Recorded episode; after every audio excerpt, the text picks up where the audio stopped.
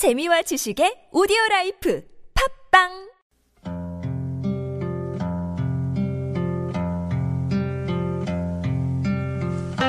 가슴에 담아온 작은 목소리.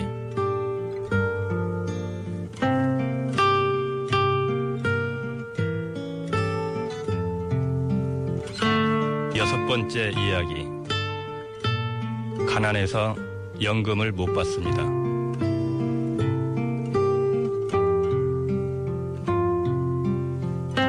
안녕하십니까. 가슴에 담아온 작은 목소리 김영호입니다.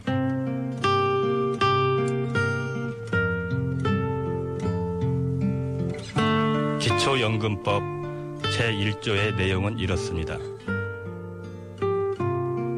이 법은 노인에게 기초연금을 지급하여 안정적인 소득 기반을 제공함으로써 노인의 생활 안정을 지원하고 복지를 증진함을 목적으로 한다.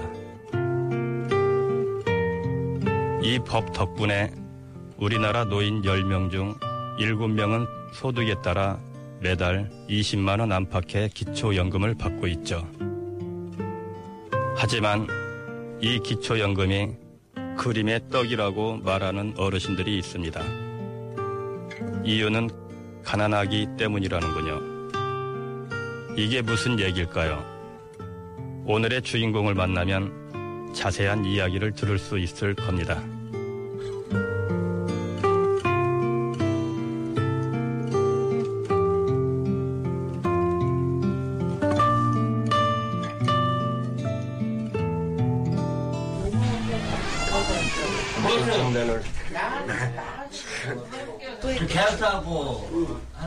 오늘 우리를 부른 목소리는 용산구 동자동.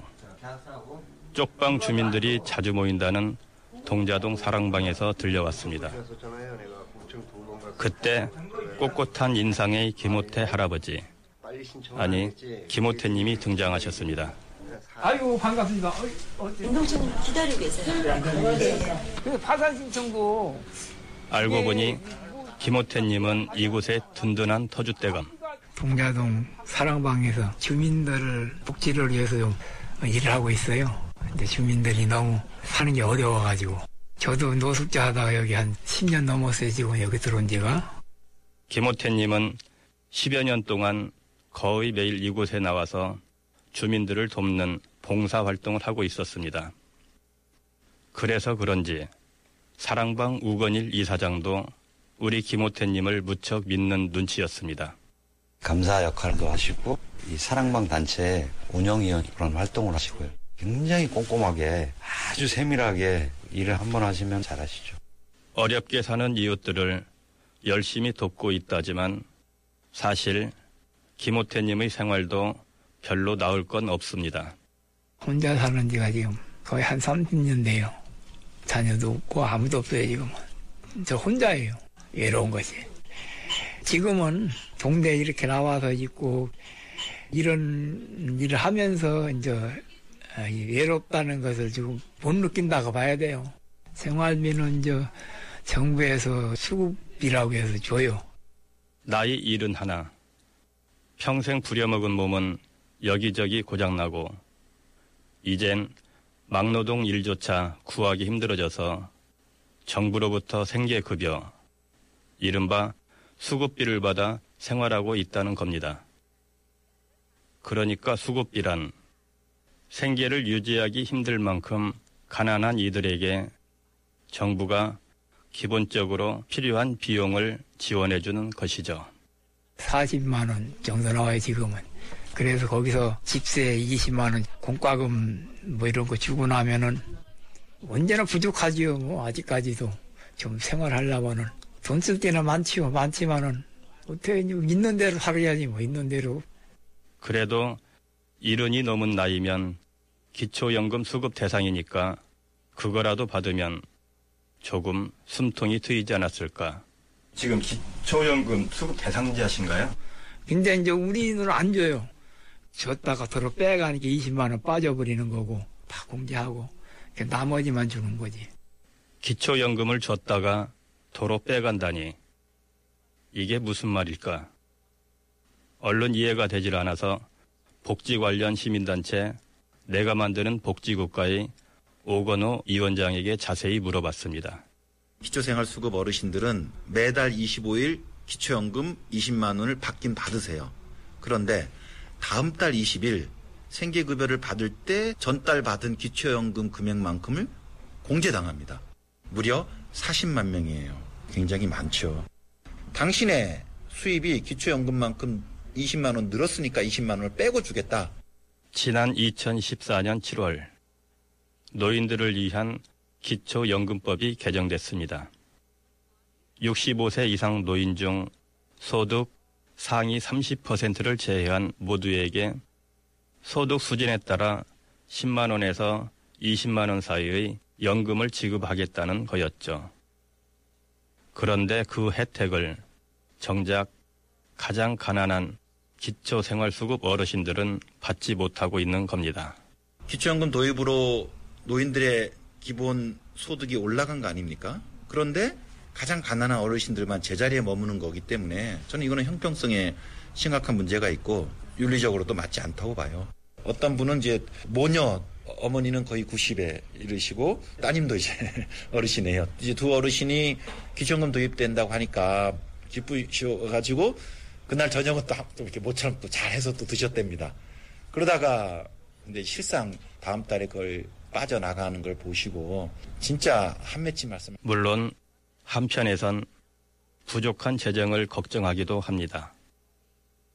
40만 명에 이르는 기초생활수급 어르신들에게 20만 원을 온전히 지급하려면 8천억 원의 재정이 추가로 투입돼야 하기 때문이죠. 사실 이 말도 이해가 되지 않는 건 아닙니다. 지금 재정이 어려운 여건은 인정합니다만은 아무리 그래도 그렇지 우리가 재정 배정의 우선순위 되지 않습니까? 만약에 예산을 배분한다면 사실 더 어려우신 분들한테 집중 가야 될 텐데 요번에 이 기초연금 도입으로 인해서 일반 노인들은 소득이 늘었는데 가장 가난한 노인들은 제자리에 있는 오히려 노인 간의 소득 격차가 더 커져버린 일이 발생했습니다.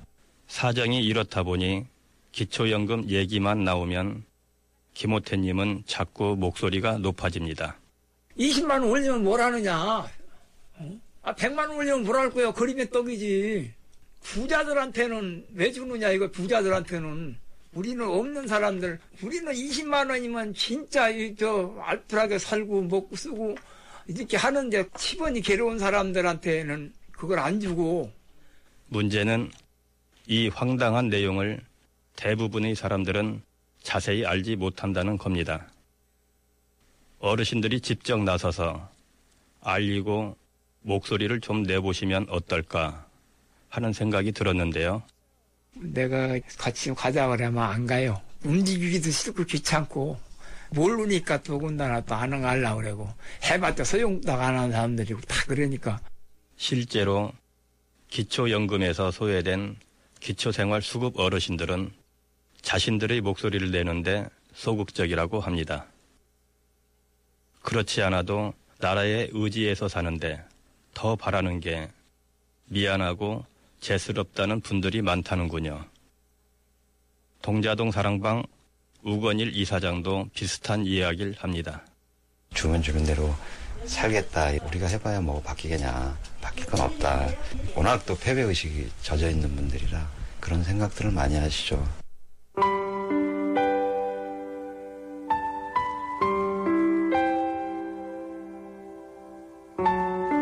지금은 이 약자들은 아무것도 아니잖아요.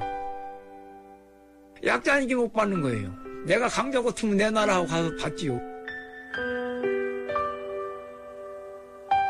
허탈하게 내뱉는 김호태님의 이야기를 듣고 있자니 가슴이 답답해졌습니다.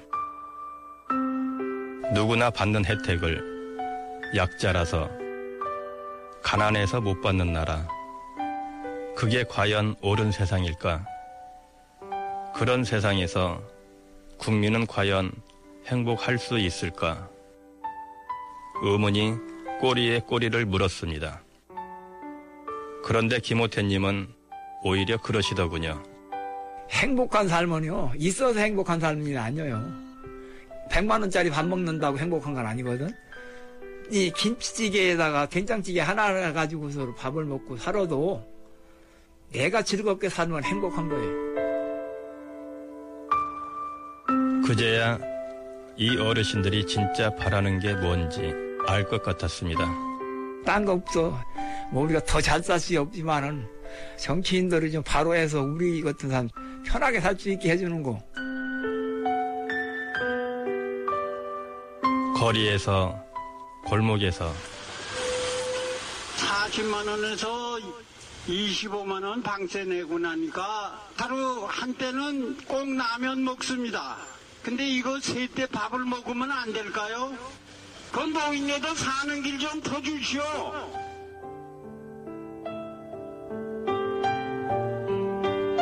우리 삶의 구석구석에서 그분들은 조용히 하지만 간절하게 말하고 있었습니다.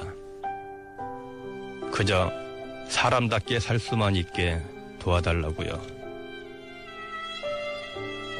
우리나라의 노인 빈곤율은 세계 1위. 전체 노인의 절반이 가난한 삶을 살고 있습니다.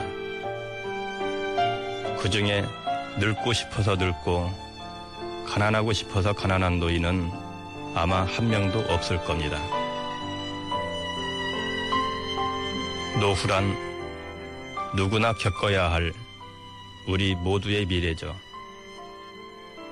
어르신들이 행복한 세상을 만드는 것이야말로 우리가 할 수 있는 가장 중요한 노후 대비가 아닐까요?